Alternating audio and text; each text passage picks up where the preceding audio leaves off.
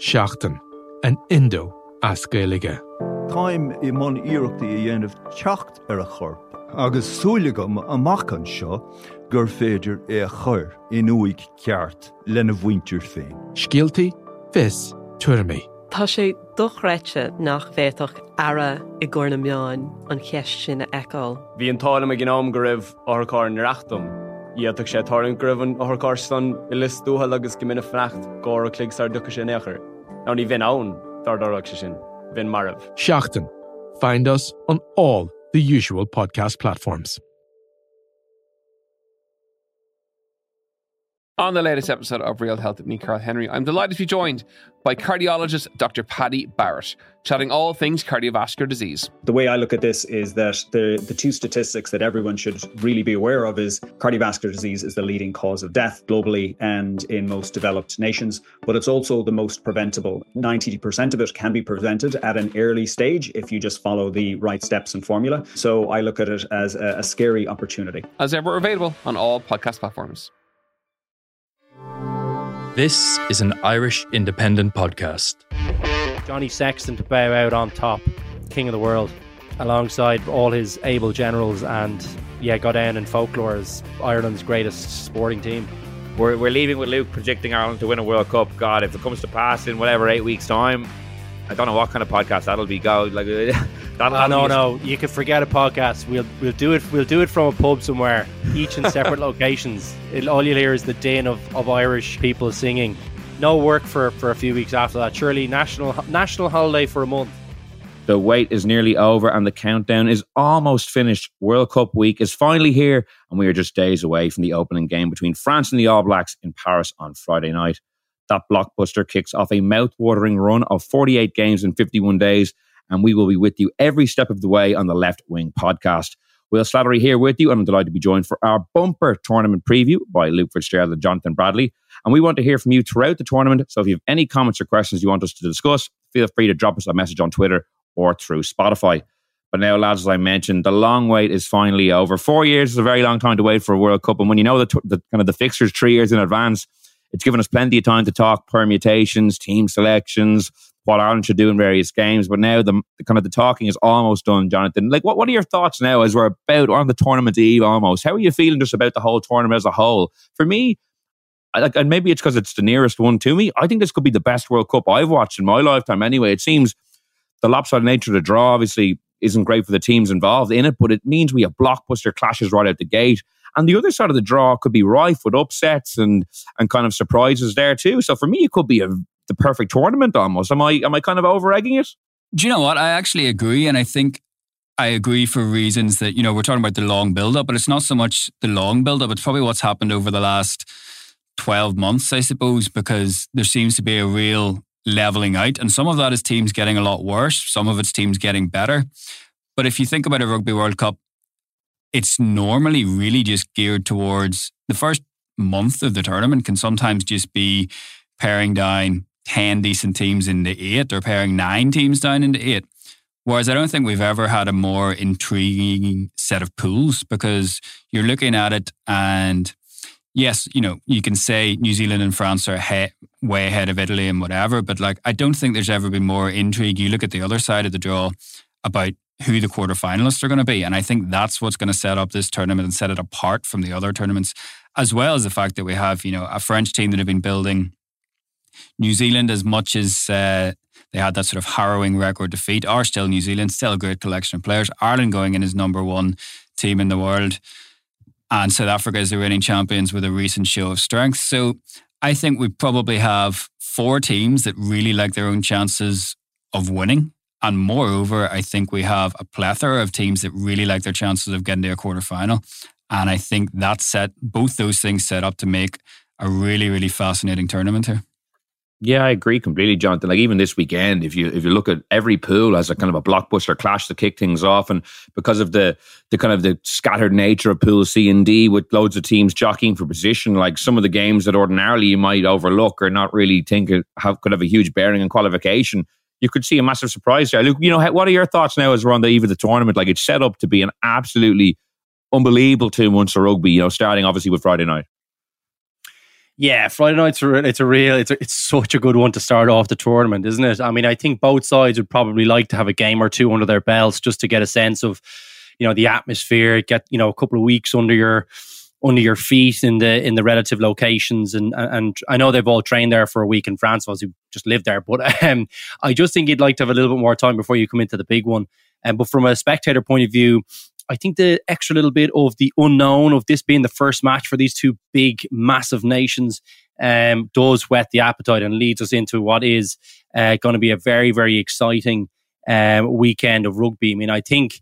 Um, I mean, I mean, our side of the draw is a little bit quieter, but I think on the other side in C and D, um, you know, you got Australia, Georgia, England, Argentina. Like they are seriously, seriously tricky fixtures. You know, I think I think Australia, like that Georgian team, is actually built to really disrupt an Australian team. You know, that strength, the set piece. I mean, they don't want to drop a ball for the whole match because that scrum is going to be an absolute nightmare against that Georgian side. So.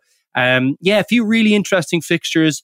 Uh, from our own perspective, I think it's you know it's a, it should be a quiet enough one. We get to see maybe pro- well, probably I think at this stage Johnny Sexton coming into that match. Um, you know, probably starts it, I think. Um, I did wonder about whether you might stick him on the bench, just give him 30 minutes once the game is over and done with, and it's a bit more open at the end. He gets to kind of gently introduce himself in. Um, but uh, I don't think that's what will happen. Just in case he has to, you know, someone goes down injured and they have to play him for 75 minutes or something like that, will. So I don't think they will do that. But uh, ideally, you would just introduce him a little bit more slowly. Um, so yeah, look, I think it's a bit of a, you know, our one should be a, a, relatively straightforward one, but the as I said, Pool C and D have some absolute crackers to open up with. Um, the England Argentina one particularly interesting to me. Um, you know, I have I have Argentina actually getting to to to a semi final. Um, I just think they look they look good enough, and that side of the draw is weak enough. Uh, I like the Cheika's there as well. Um, just a good coaching staff and a good team. Um, and you know, Argentina seem to always perform at the World Cup. I don't know what it is, Will. Um, they just uh, and look, they've good players. You know, I think that that'll probably be the, the dictator of it as well. I think they're playing better. They're more in form. This England team are really, really struggling, and um, you know, I have them getting out of their group, but uh, the more I just, I just felt like they'd get it together on time, Will. And I'm just less and less convinced that they have. I, I, I was a little bit reassured with. I saw a bit of footage of them behind the scenes. They were playing a joke on Owen Farrell. I don't know if you saw that they look like a pretty happy camp. Notice there's something small, so maybe things aren't as bad behind the scenes as we think, and maybe they will get it together. So I'm going to stick with my original that they do get to a semi final, but um, that is a really testing one for them to open up the tournament with. Yeah, save some predictions for the end. We want to be able to have a sorry, little, sorry, sorry, a little yeah, bit of mystery and intrigue uh, as we as we go along. You know, you don't tell you know Kevin Spacey's Keyser Söze, you know, in the opening, uh, few, you know, few uh, few scenes. Jonathan, um, let's just go. To, let's go pool by pool. We'll go to pool A, the, the blockbuster on Friday night obviously everyone's looking forward to it as a game of rugby. What a gladiatorial way to kick things off. But you know, who's it more important? Is it more important? It must be more important to France to to start off on home soil with a win, considering the controversy surrounding the team. Obviously, I mean, a lot of people had heard of this stage of the, the second row. Uh, Bastien Chalureau called up amid kind of a bit of a racism storm. It's vital, I think, for them to start off with a win. New Zealand could probably build their way back in, but France, if the controversy takes hold, they lose their opening game. Like, what, what's your view on that? Yeah, I think there's huge pressure to opening up as hosts. Before we get into anything else, just you know, you look even back to um, back to last time around and like Japan against Russia. That was by far Japan's clunkiest performance of the tournament. We know what they went down to do, but you could see how much pressure there was just on that opening night, opening your own World Cup.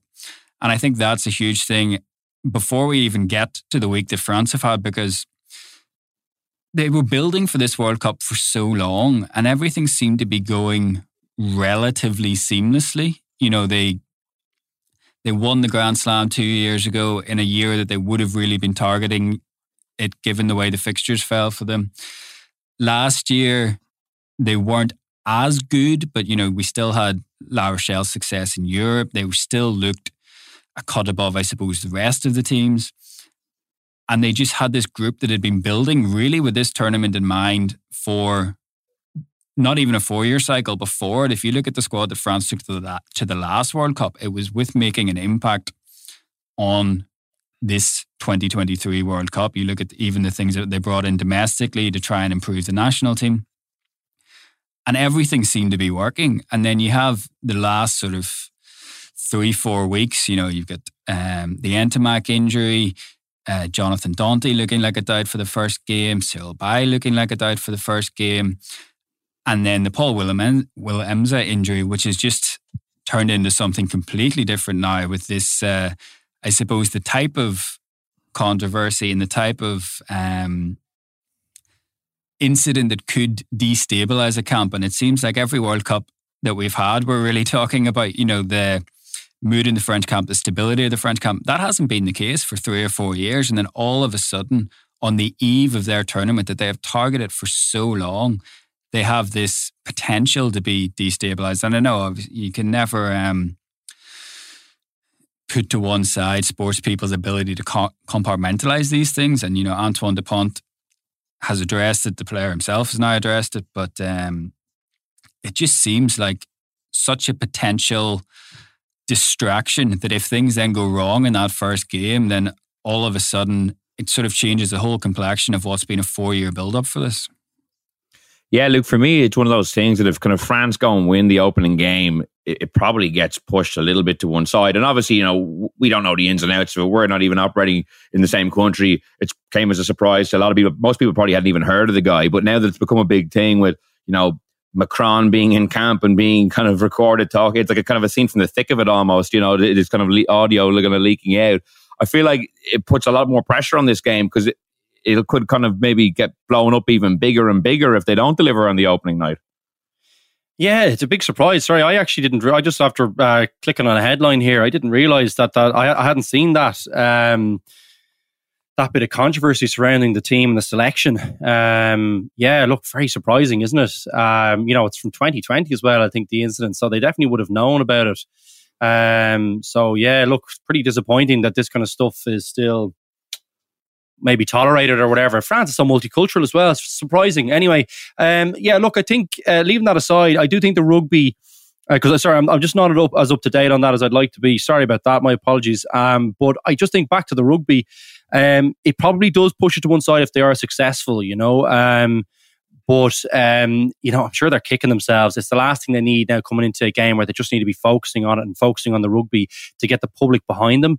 Um, you know, to have selected someone like this with the, with that kind of background um, is it seems like a surprising PR mistake. Maybe they're just purely focused on the rugby and weren't you know hadn't thought of the wider implications of it. So, um, yeah, look, and I think uh, it, it, would have been a good time. I think New Zealand are a team that kind of usually they generally play better once they've, they've they're coming in off the back of. Um, you know, kind of high on confidence. Their their game plan is fast paced. You know, needs you know brilliant handling and you know uh, you know play, people playing heads up rugby, and that's way easier to do when you're playing when you're kind of high on confidence. And I think South Africa, that South Africa match has kind of dented that a little bit. Um, so I think it would have been a perfect opportunity for this French team to kind of impose themselves. Uh, and you know the likes of Danty, Baille, and uh, Willemse being out. Uh, makes that kind of physical game just a little bit more challenging for them to impose upon this New Zealand pack, and and maybe um, you know, makes that challenge, uh, you know, because I would have had France winning this game just because of all, all of, you know, the, the, wider, all the stuff that's going on around the game in terms of it being the opening match. French crowd will be vociferous. Uh, team will want to, to, to do well. I think I just had them getting over the, uh, the kind of nervousness, um, in a tight match. It kind of with those extra injuries alongside Ntamack, you're kind of saying this is actually a bit more tricky for them now. Um, so uh, I'm, I'm, watching this one a bit more closely in terms of the, the, the result. I, I, can't wait to watch it. I think either way, uh, while France, I think should be should have taken lessons from that Ireland game in the Six Nations about how quick they want to play the game and what actually suits this team, particularly against the likes of a New Zealand, because um, they want to play quite similarly to Ireland. I think New Zealand do. Um, you know, they would have been trying to, I, I, think, control the game a little bit more, play territory, and work from set piece to set piece, and that becomes more challenging with these changes. Um, so yeah, it's uh, it's a very interesting one. I think they might still snake it, but in in, in a tight match.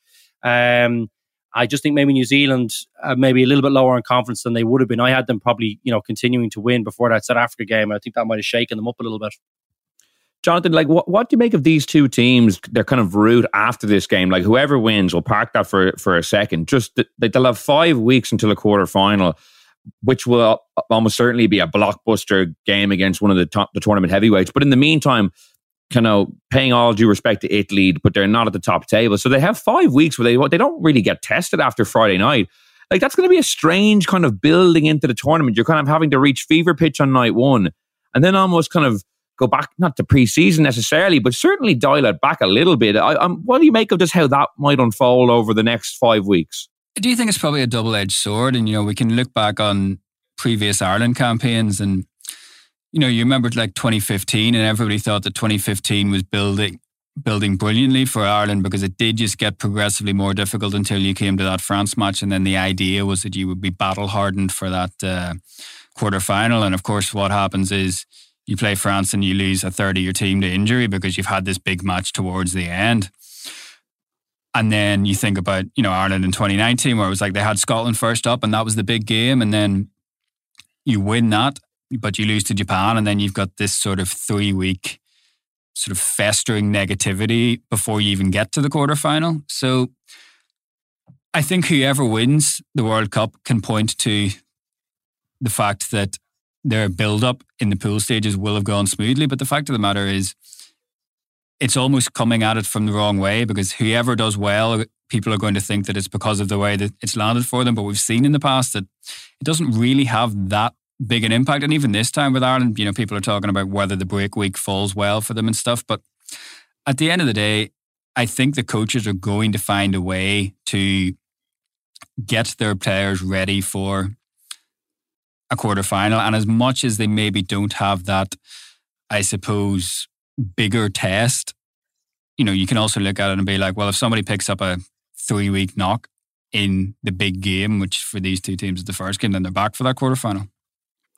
Yeah, it's a funny one. Like South Africa lost in the pool last time. The first time ever a winner has lost in the pool and gone on. It kind of got gets forgotten in the shuffle. New Zealand beat them quite well in that pool game, and South Africa ended up getting out of the pool, playing Japan and Wales. All of a sudden, they were in a final and, and then winning the World Cup. Um, Luke, because I, I, got a tweet about this from uh, at Elliot Irish. Like, what route would you prefer? Would you prefer if Ireland had a big game this weekend and then basically had not cannon fodder, but kind of very straightforward fixtures until the quarterfinal, or do you would you go with the route Ireland currently have been given? Um, I think I'd like one. I like I'd like my South Africa game uh, week two.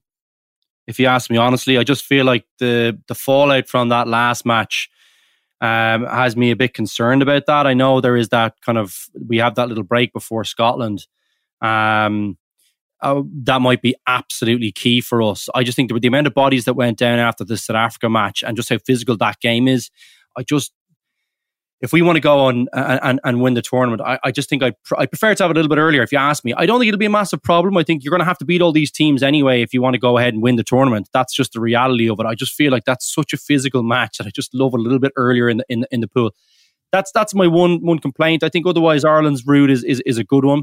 Uh, and for other teams, yeah, like I think you'd want to have one little game. As I said, I probably covered this really when I was talking about the France New Zealand one probably like to have just a week just to get your your feet under you with a, with a World Cup crowd, that kind of fever pitch excitement that'll be there for for the opening match. Um, you, you know, regardless pretty much of who you played, if you were France anyway.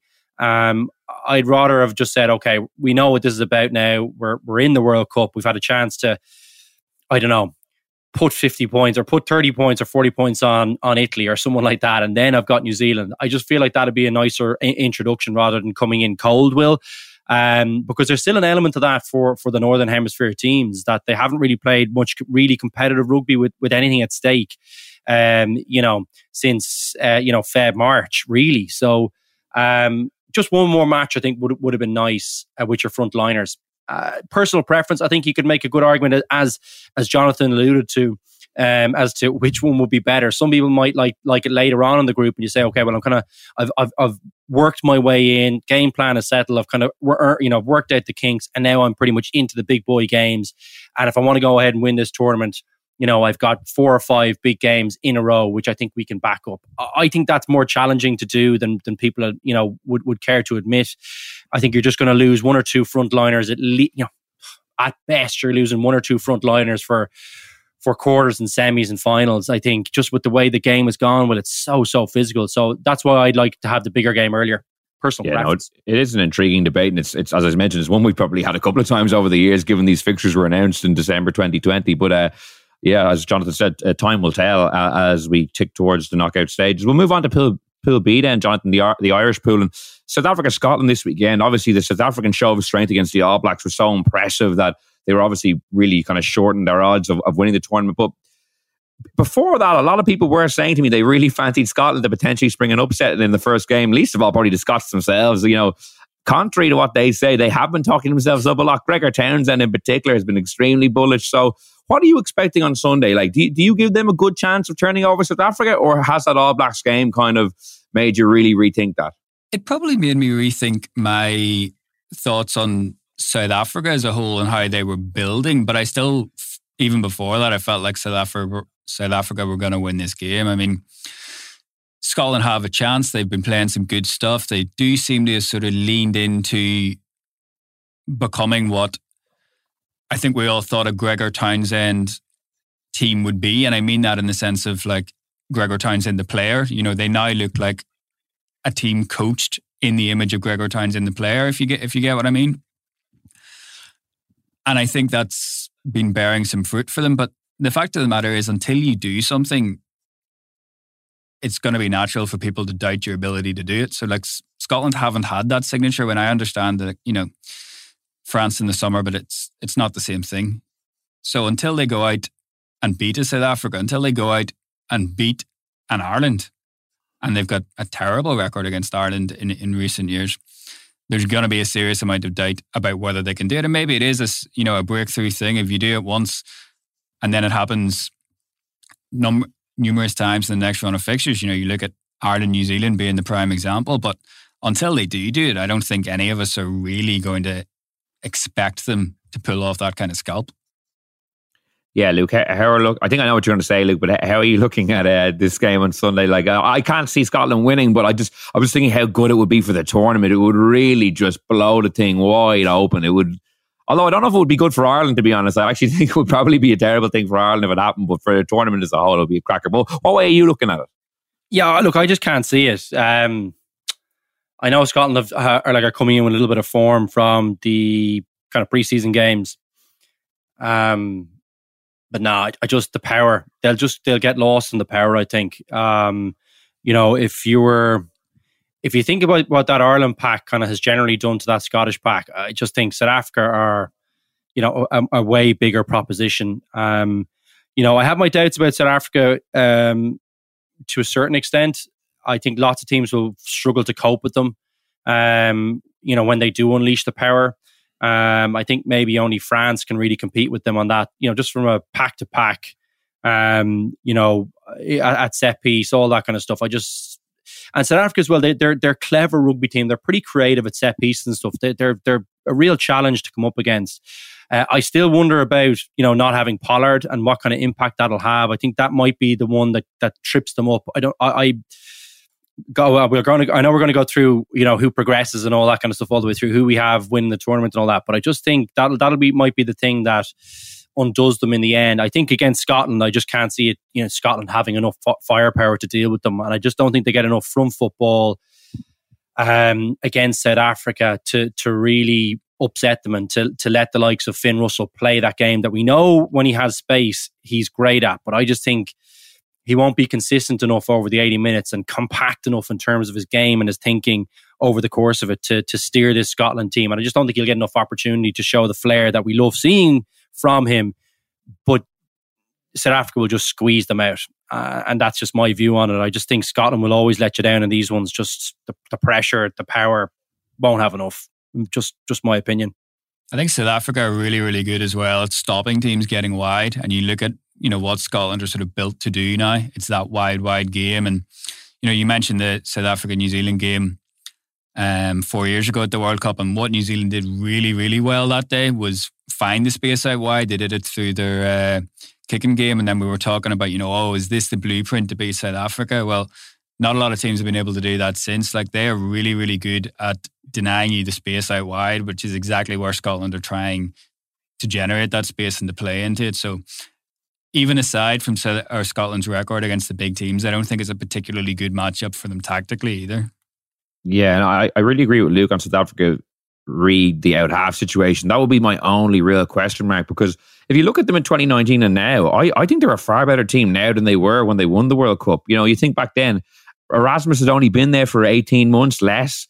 So there was kind of in its infancy that kind of development of the game plan, the bomb squad. As I mentioned, they lost to New Zealand. They got a very handy draw. They played Japan in the quarters and Wales in the semi final. They destroyed the English scrum in the final. Kyle Sinckler got injured, got a concussion after 30 seconds. So like they were well worth their victory in the final, but it's not as if they had to overcome the path they have this time. But I think they're much better primed. I just think they look they look so formidable and it just could come down to whether they get an injury and can sneak Pollard back into the squad potentially in time for the knockout stages, which appears to be potentially a, a route they might go down. But age profile as well, though. Well, you know, just to use like Duane Vermeulen as the example, you know, is Duane Vermeulen 2023 compared to Duane Vermeulen 2019? Yeah. 2019 well, I'm surprised, I'm surprised they're going to him, to be honest. I actually am surprised that they're still going to him because you would have seen him a lot up at Ulster, Jonathan. And while he had a pretty good impact at the start, by the end of his tenure, like he, he's an older player. He's 36 now, I think. And, uh, it's just I suppose Jasper Wiese maybe hasn't really done it for them quite yet, so they're they're relying on them. But yeah, I take your point. Like some, like, some I'm, just using are, as an example, just from having Yeah. being player of the match in the final. But overall, mm. you know, they've got the oldest average age of any squad in the tournament, and a lot of those guys, I suppose, put a, a good number of miles on the legs since. But on the whole, like on the whole, I agree with absolutely everything that you are saying. And i do think 10 is going to be the issue, and I think that's what's going to stop them winning it. But I don't think it's going to stop them winning on uh, this weekend. Yeah, I suppose when you actually look at their squad, who, who's there that wasn't there last time? You know, Kurt-Lee Arendse has been has been an addition. Canan Moodie, I suppose, in the backline, they're two guys who, to be fair, are getting a lot of buzz. But in terms of that grizzled pack that will be their cornerstone, all the lads were there last time. That's not to say they can't deliver it again, but um, I suppose it was, it was a fair it's, point. It's interesting. I, I, I that gives me. I, I don't take that as a negative. I get the Yeah. point. Um, you know, I do get the point around some of the players, but I just think I like the grizzled veterans at a World Cup. Like, and I don't think South Africa are going to play a game that South Africa already played that game that I was talking about. France not playing. They all they know what they're great at. They don't really try and move too far beyond that. The game moves at their pace. They're generally great at kicking the ball. You know, I think the, the out half thing could be could be the undoing of them, but they'll kick the ball a lot more from nine now. Um, they have they can they can quicken up the game when they need to with with some serious serious speedsters who can finish from miles out. And I just see them this veteran pack not really you know dealing with the pressure really really well, slowing the game down when they need to, squeezing out the opposition. I just feel like South Africa's game plan is built for World Cups. Um, you know because it's always more difficult to execute the fancy attacking play in the big matches, and it's why they always say defense wins you you know, whatever whatever sport you nearly play, defense generally wins the thing for you. Um, you know, it's just way harder to deliver some attacking flair under the, all the, all the pressure that a World Cup brings with it. So, yeah, I I, I think the out half thing we've mentioned it a lot now. That's the only thing that has me a little bit worried. I just think they generally have a better kicker than they have off the deck, uh, or a more established one, uh, and that might be their undoing. Yeah, and just a point about experience and the, having the oldest age. Just look at the World Cup winner, winning teams. England in 03, the All Blacks teams under Henry and Hansen were very, very experienced and established. South Africa in 07 under Jake White, Percy Montgomery, Brian, like these guys have been around that been around for a long, long time. Like John Eales and Tim Horan in 99, that was another experienced group. But the experience does seem to have a very strong track record. I mean, the more I'm talking, the less I want to talk about it because it feels like a, a slightly more Inevitable. from an Irish perspective. but uh, you know, sp- speaking of Ireland in that pool, Jonathan, like, you know, we've talked a lot of big picture stuff around Ireland, just in terms of this weekend, like anything in particular you want to see. Like, I thought, I know Romania are probably the weakest team in the tournament, but that being said, I would, I'd still like to see Ireland cut loose a bit. And especially if they pick a squad that has some frontliners and some maybe fringe players to show that cohesion that has kind of been lacking when Ireland have gone away from their top tier kind of selection. That would be, I suppose, the most pleasing thing to me. Anything you'd like to see in particular? I think because we, you know, we talked about this last week where we were looking at the sort of selection that we were thinking we might see against Romania, and I had said then that I would expect to see sort of weaker side against Romania than we would see against Tonga, and it doesn't look like that's going to be the case. So, if it is going to be that sort of mostly frontline side, which at this stage of the week the indications are that it's probably going to be, I think you just want to see that bit of rhythm, you know, taking creating the opportunities first and foremost, but then taking them because it is, it's like Luke said, you know, forget the warm ups. Really, at this stage, it's been March since we saw this team in its entirety. So, if they've taken the decision to sort of unleash that against Romania, and it seems like they have, then you want them to look like the best team in the world. You want them to look like they're ready to take this tournament by the scruff of the neck, and that there isn't that rust from having, unlike the Southern Hemisphere sides, having not played together in a match that really mattered since the middle of March. Yeah, Luke, because I sometimes find that Ireland, as opposed to like New Zealand or some other top teams, I feel like Ireland. Like this Romanian team are so weak. Ireland should probably be putting seventy points on them if they pick a good team. I feel like Ireland don't often do that. I was even looking back at results from the 2015 World Cup. They started with Canada and Romania, and the results they won well, but it was like 45 7 and you know 39 3 and it's just i'd like to see ireland as, as jonathan said put out a statement of intent even though it's against a weaker team and just rack up a score and look you know like the confident team the well-oiled machine that we know that they are yeah, and I think back maybe on some of those kind of New Zealand matches early in tournaments where they just put a team properly to the sword and you're just kind of going, you, you just build that little bit of momentum behind it, that little bit of fear going, okay, well, these guys are are to be taken seriously. They're not kind of there's no uh, kind of hangover. They don't look like a team that's struggling from early preseason. You know that kind of way to to get that form that we saw last year, and they have they've missed time this run again. So, um, yeah, look, I, I just don't think they have enough time to kind of mess around with this. Um, I think they probably should and probably will pick a frontline team. Um, you know, I'm, you know, maybe I, I had some reservations last week about maybe who you pick you know, around kind of 10 and all those kind of things that I kind of mentioned earlier on the show. I mean, what you do with Johnny Sexton? You know, I think you've got to start him. I just think you have to try and get him into form pretty quickly. It's been a while, um, you know, since, um, you know, he, he's been on a, on a rugby pitch. Um, so, yeah, look, I think they have to go all out. You know, it's nice to put out a statement. I don't think anyone will really pay too much attention to maybe Romania, but if you're accurate, if you're ruthless uh, in a game like this, uh, even for your own group, um, you know, getting your timing off each other, even though it'll be a little bit more difficult against teams that defend better, that are more off the line, that are more cohesive against you, that are putting pressure on you, that are challenging you over the course of a game than this Romanian team will. It's still good for you to run through it. That's in, in, in a non-simulated environment, like a training session against the, the, you know the second team.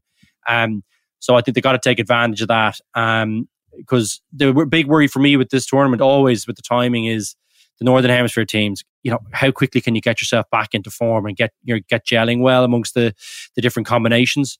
Um, it's really important to do that quickly. And the more I think about it, the more I think you can't rest anyone throughout it. Hmm. Any other kind of Ireland related things, Jonathan, that you you think are worth mentioning now? As I said, we've kind of we've we've talked through so many talking points over the last while, but is there anything in particular, just as we tick towards the weekend, the opening game now, the start of pistol about to be fired, that you think is worth mentioning or worth bringing up? I just think the more that we uh, the more that we talk about it, and as you say, you know, we knew these fixtures three years in advance, but I know there's probably been like criticism of I suppose rugby media in general of being so focused in on this South Africa game from so far out. But the more that I think about it, I just think that's that game's the key to the tournament for me for Ireland. And to a lesser extent, one of the keys of the tournament because exactly what we're talking about of, you know, when is the right time to have that game? If Ireland lose that game and they then have oh, a down week and then a week building into what's essentially a knockout fixture, I just think that's so much pressure on top of what would also then be pressure of essentially a knockout game before you get to the knockouts, followed mm. by quarterfinal, semi-final, final, hopefully, you know, and Luke's already talked about the attrition of those games. So I just think for me, even more so than we thought maybe whenever we saw these fixtures, like I just think everything comes down to that South Africa game. Like, am I over egging at Luke to say that this is the like for me, this is the biggest two months in the history of Irish rugby? like, not in the history, no, like the, the team they're bringing, the success they've had over the last two years, the first time for me that they've ever had actually a live chance of winning the World Cup. By the end of the two month period, will they've either broken through this quarterfinal hoodoo and done something really great, or we'll be sitting here again being like, God, if we this is the team we brought, this is the success we had, and we still couldn't get over the line. Like it feels like it's kind of a it's reaching a crescendo. Now you could have said this probably. At Feels like we're set up to fail, is what I'm hearing there. no, not Um, at all. That's not. no, I, no, I, no. I do think it. Like, am I overegging you to say that? I, I don't remember us having a better team with more depth um, and in a better place. Um, I do think that that quarterfinal, like the pool A, pool B thing, like that hurts. Like, do you know what I mean? That really hurts that it's going to be that that either you know one of probably if we think that uh, you know Ireland, South Africa, and New Zealand, France get out of pool A, pool B that either France or New Zealand or either like one of those two of those teams are going home after the quarterfinals. Like that that's wrong. When you think about probably how the, the makeup of those quarterfinals and uh, and and how all these teams are, you know, where they're in terms of where they're positioned uh, in the world rankings, you know, uh, just before this tournament starts, all these teams are now like one, two of them are going to go home after the quarterfinals. It just doesn't seem right to me. The excitement levels around the semifinals might be as high as they should be. I think we get the final we deserve, but um, that's a disappointing thing. And, and the reason I mention that is because I, I do think this Ireland team is in a brilliant place, but that quarterfinal is still a massive, massive ask. Like who, who you come up against there, like it's either France or New Zealand, both brilliant teams. Either the host who have played brilliant rugby over the four years, or New Zealand who are just they're a challenge. Like they've just got so much talent and depth. They've got a brilliant coaching staff. I think Joe Schmidt will have a big impact as well if we have to play against them. Um, it has me concerned. I, I think this Ireland team will make the step this time, but I, I wouldn't want us to crucify them if they don't. I still think it's a massive ask, Will. I, I, it seems like a loser mindset that you have this get out of jail card that we don't give them stick if they don't get over the quarterfinal. But like that's a really that's a close run thing, regardless of who we play there. If you were working out the probabilities in terms of who should win that game, it's got to be close to like to 50-50. Has to be, doesn't it? Um, regardless of who we come up against. So um, what I'd love to see, a big result for me, I'd be really pleased is if we're top of the group. I think that's a big achievement, uh, given the, the the you know the group we're in. Um, and I won't crucify them if they if they perform to their p- potential and they come up a point or two short in the quarterfinal. Um, I'm not going to crucify them. I think they should win it either way. I think they should win the group. I think they should win the quarterfinal. But I want to give them a little bit of slack here because it's a tough ask. Yeah, well, for me, if they play to their potential and hit their form, they won't lose that quarterfinal. That's why I'm thinking like if they, it's, Yeah. it, it's kind of like if they don't hit their potential and we come away thinking again, well, why couldn't they deliver in the quarterfinal? But here we're getting way, way ahead of ourselves. I, I've opened Pandora's box here, so I, I'm trying to shut it as quickly as I can. But John, do you want to come in on that? Like, am I, am I kind of overdoing it by kind of building it up? I don't think I am. I, like a World Cup is a World Cup. Like at the end of the day, they're big no matter whether you're going in like England are going in or going in like Ireland are going in. But the fact that Ireland are going in in such great form that we've never gotten past a quarter final, that they do have this. Of, I agree with Luke. Obviously, it's going to be very difficult, but that almost adds to the to the mix of it being such a like. If Ireland had a very easy draw, it wouldn't feel quite as momentous to me. I don't think going into it. Yeah, I mean, I think maybe like the biggest two months in the history of Irish rugby might be might be a bit much. You know, if you think about it, like I guess the adoption of professionalism, or even like what would be viewed as smaller things like protests to uh, save Connacht or something, probably have bi- bigger impact in uh, Let me have my moment, in a, in a rugby. on. But I, I certainly agree with you about the idea of this being the biggest World Cup for Ireland because as much as people talked about, you know, 2007 and the golden generation and the draw that they had then and stuff, like that wasn't a team that had won a Six Nations. That was a team that had won triple crowns. Like this is a team that has won a Grand Slam in the last real match that we saw them play. This is a team that 18 months ago were beating New Zealand in New Zealand. So, in terms of what this team has achieved, I don't think they've ever gone to the World Cup in a better place. In terms of the draw, obviously, yes, it is terrible, but they've shown that they can beat all of these teams. Like anybody that they need to beat to win a World Cup, they've already shown that they can beat. So I think it is a massive, massive opportunity for them. And in that sense, I don't think that they've ever gone to a World Cup with a better opportunity of winning it. Hmm. Okay, we'll save our we'll save our predictions for the end because I want to go through the, the other two pools uh, for, for for a little bit. So Pool C: Wales, Australia, Fiji, Georgia, Portugal, and look that Wales Fiji game on Sunday. I think is just prime for an upset. I, I really fancy Fiji to turn over Wales in that one. Obviously, they beat England there two weeks ago. Probably one of their greatest ever results. If I know they beat Wales in a World Cup in 2007 and got through to the quarters, but to beat England in Twickenham, you know, what's your view on that pool? Like, I, I, you could kind of talk me into a few different, you know, results being thrown my way, and I probably wouldn't argue too strongly. Even though all the teams are kind of a, a good step below A and B, it's just also fascinating to see who could come out of that. Yeah, look, I have Wales coming out of that, um, but like, it's I, I don't know. I'm less and less confident about my predictions about who comes out of that group. The more I think about it, Fiji coming in hot, loads of great athletes as they always have. Um, be a massive challenge for Wales, who are at a seriously low ebb. Like it seems like there's retirements on mass. There's you know disruption around the, the game over there, and and and how Warren Gatland I think has been operating behind the scenes and who he supported during the kind of player. Um, you know, uh, you know, you know, kind of player. You know, there was obviously that England fixture where the players weren't going to take the field, and all sorts of shenanigans behind the the this Wales team coming in. I mean, I, I suppose I just back them just to get them all on the same page at, at this stage. And you know, World Cup is still, even if you're not happy with the setup behind the scenes, it's just it's it can be a great way for to, to, to bring people together. And I just think they produce enough to, to win it. But I'm not I'm not confident on it. I think Georgia will pose a problem for for for one of these teams as well um, in Pool C. So I, I have Australia and Wales coming out of this group, but I'm really not confident about it. And I think there could be a few upsets in that group, but I still have these two maybe coming out just just scraping through. Um, because I can't see them getting beaten out the gate in any of those matches, and I think they might just have enough. Um, to to scrape through. But uh, the per I haven't worked through the permutations of that in my mind. Will I just have those two coming through just mm. because maybe they're established, and I think they pull it together just in times. And I do think, even though I don't rate Eddie Jones as highly as some people do.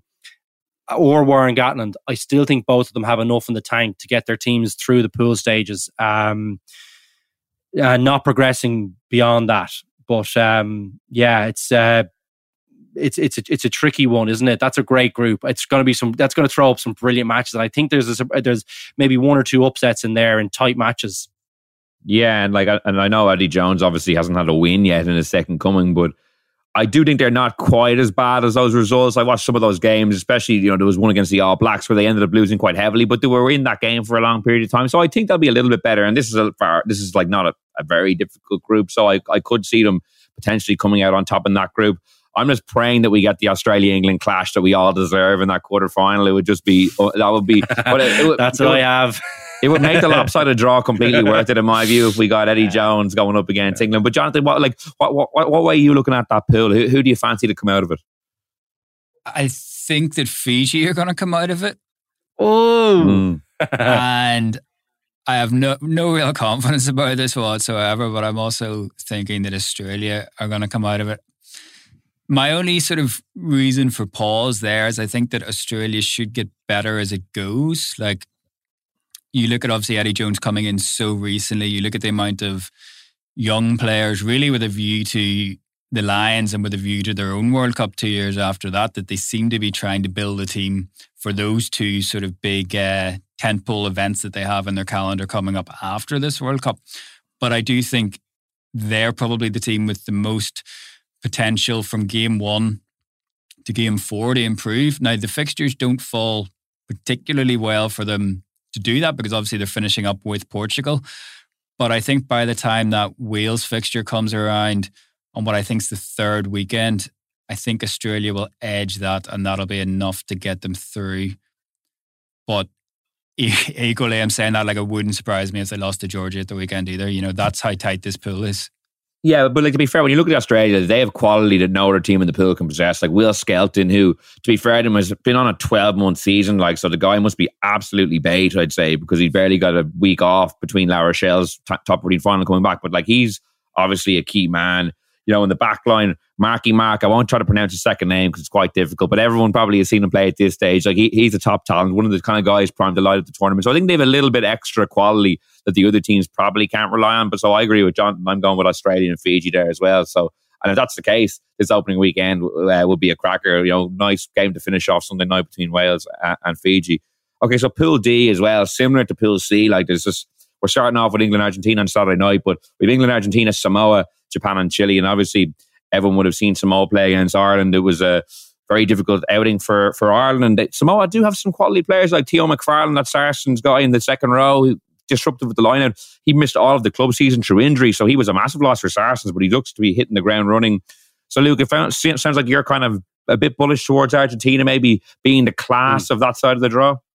That's good. That's I, I like that. Will that was good. You fill fill in the blanks well. I have them winning the group. Yeah, I think I think England get out, and I think uh, Argentina do. But um, yeah, like I just don't know what to expect from Japan. Will that's a real unknown for me. I haven't just I haven't watched them, which there's only so much rugby you can watch. I'm looking forward to seeing them. I think they were really exciting the last time around. Played a lovely brand of rugby at their own World Cup, but um, I, I, don't know. I just feel like Argentina definitely go through. Um, I, as I said, you know, at the start, I think they're they're a team that have a good coaching staff, uh, good tight player group. I think they always perform well at a World Cup.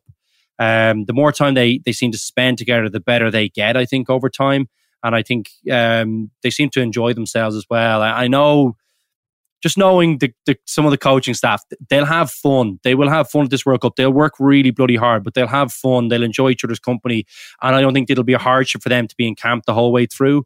Um, so I have them performing well. I, I think England will will will come a little better. I I, I think. Yeah, I, see England getting to a semi final. Actually, I, I think they'll they they'd beat Australia weirdly. I have that. That's that's my quarter final one um, to to start us off with England Australia, uh, and I think Borthwick gets one over Eddie Jones, who's been thrown, you know, throwing you know excrement uh, at them uh, from from a distance. Um, you know, having watched some of their fixtures and being asked to comment on them, which I can't believe he's doing because basically he's presided over this mess up until recently. It's uh, but to be fair, to be fair, Luke, like people are pointing the finger at Eddie Jones, but Borthwick has presided over far worse performances and form than even Eddie Jones. Like they, they were in an absolute mess, Will, before he got there. There was like couldn't keep a coaching staff together, a whole mesh of ideas over the whole period. Just look what Eddie Jones has done since then. So, like, I, would be careful yeah. on, on throwing all of this at, at, at Borthwick's feet. He had a very small turnaround into Six Nations to try and get this together. He's had an unbelievable amount of turmoil behind the scenes. Clubs, like clubs folding up, um, you know, in, in terms of the Premiership.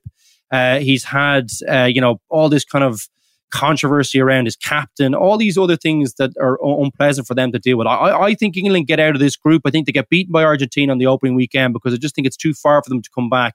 But I think England actually have. We talk, you know, Jonathan talked about Australia having, you know, headroom uh, in terms of improvement. I think England do as well. And I think they'll get a little bit better through the tournament. And I think they come out of this group al- alongside Australia. I, I, think Borthwick is not exciting to listen to and probably makes him a little bit unlikable amongst the media. But I think he's a really hard worker. Uh, it's just whether they can get the enjoyment in camp. I, this is a weird one. I mentioned it earlier on, but I just saw something behind the scenes. There's a good few senior players, good guys, your Danny Cares, your Fords, your Farrells. These are all good guys, Itoje, experienced guys. I think they come together with this World Cup. I think they get better through it. And I think the coaching staff get, you know, are able to get this team playing they want the way they want them to play over the course of the pool stage. And I think I see them getting through. Um, Samoa will be tricky. So will Japan, but the England pack, I think, will have too much for them. They'll be too organized. Um, and I think their backline get it together a little bit over the course of, of, the tournament. And I think Farrell becomes a very important piece for this team. I think he comes back in and plays well. They get their discipline together because if they can't do that over the course of watching the last couple of games, straight away, I think that's something this team can improve on. Um, and I think they'll, they'll, they'll reap the rewards from keeping 15 on the pitch and reducing the amount of penalties.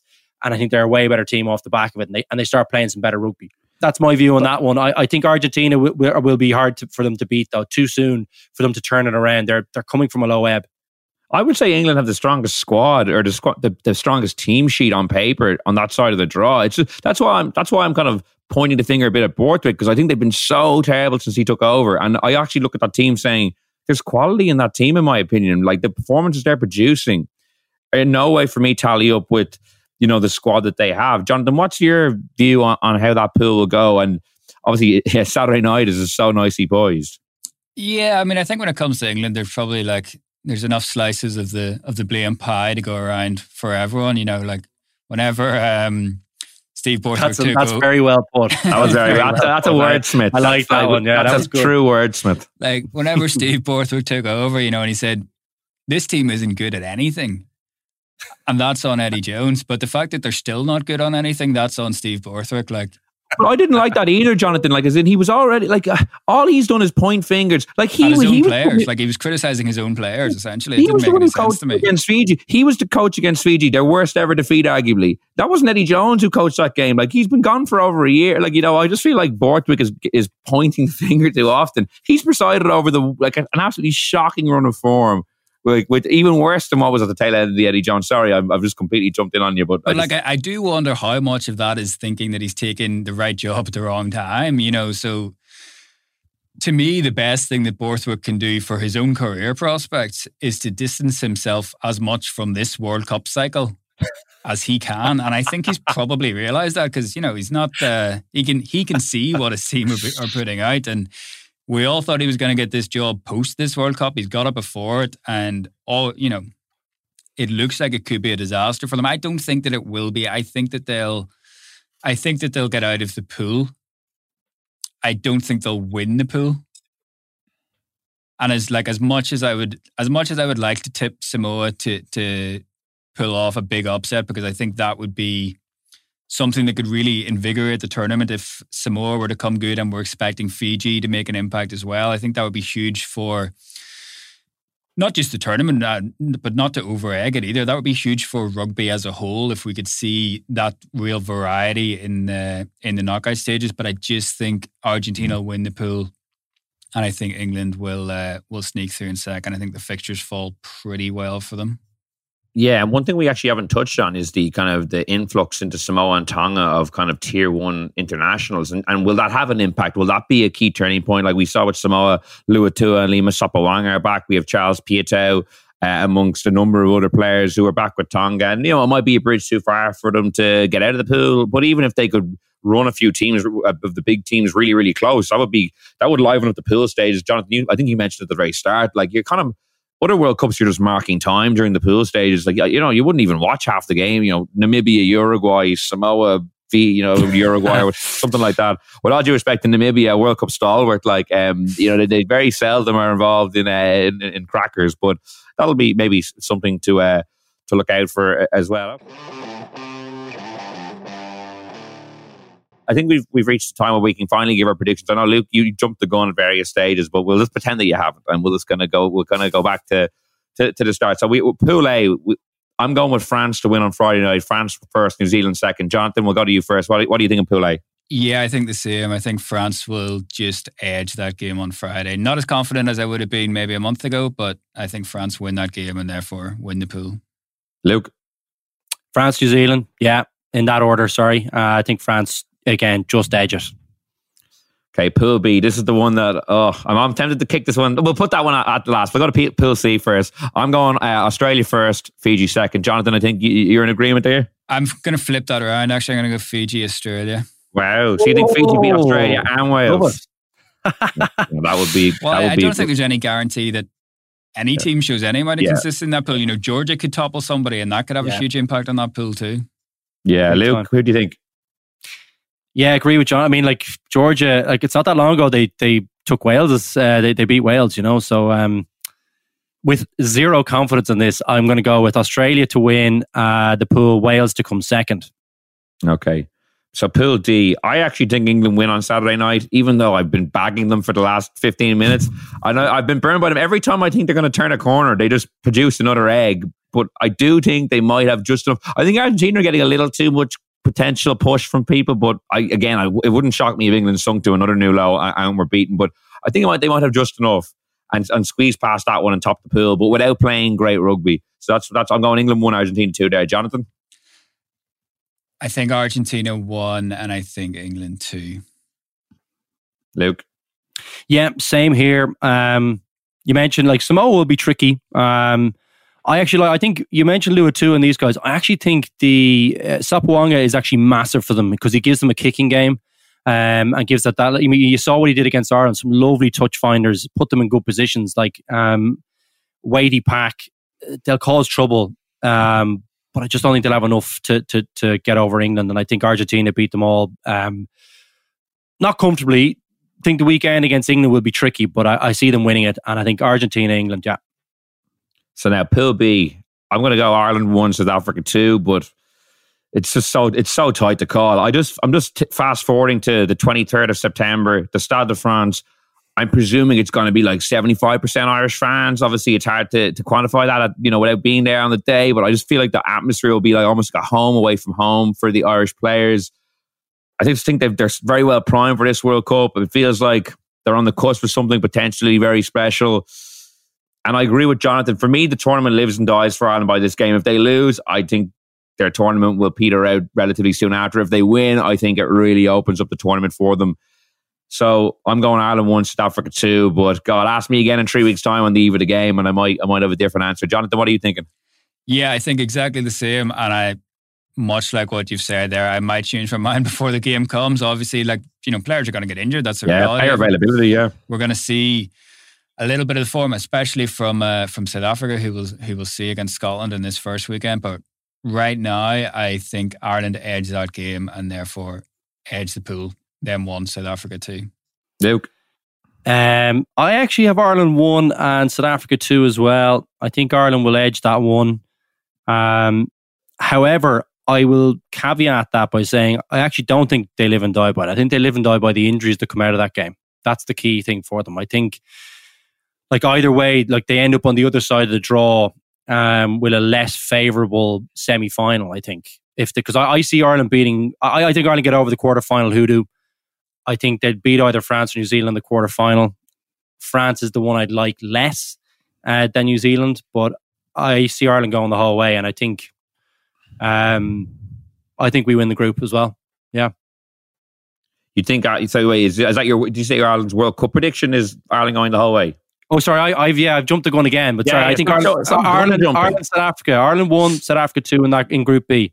Okay, so we'll just get your final your final pairing and who you're going to who, who's your winner. For me, I think I'm going France Ireland. I think France and Ireland win their way through the, their groups and they meet in the final.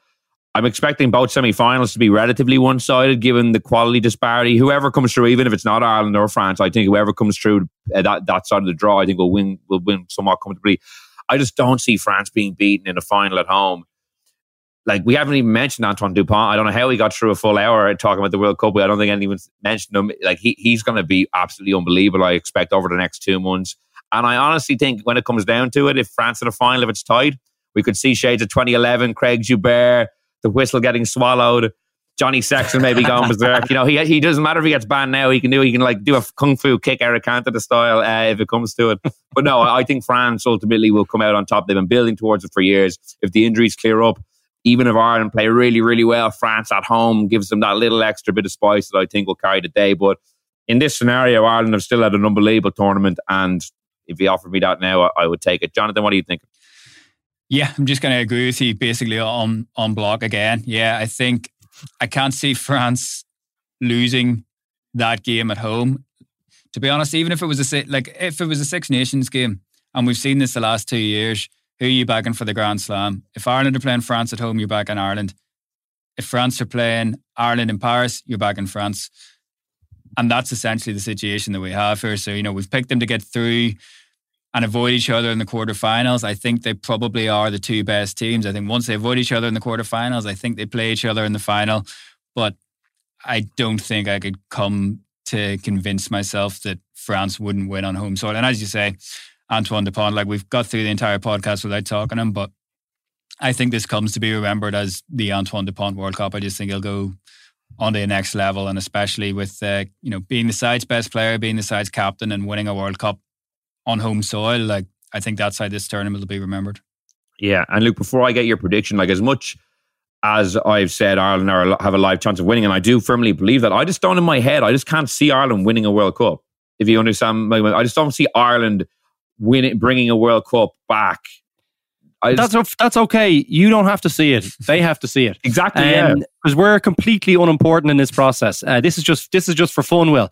Uh, so I'm I'm going to say I can see them doing it. I think they've got the team to do it. I think I'm more confident about uh, what's behind Johnny Sexton, which is the real key thing behind Tadhg Furlong as well.